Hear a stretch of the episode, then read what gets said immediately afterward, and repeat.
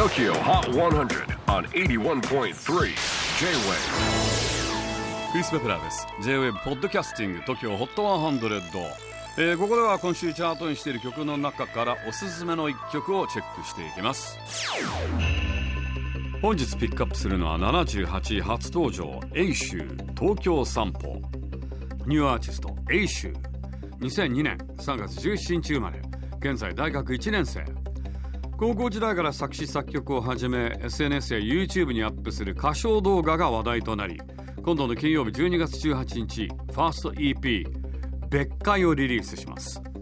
この「東京散歩」は今年3月に配信リリースされた曲ですが新たにバージョンアップされています。エイシュウ君高校生の頃は合唱をやっていて一時期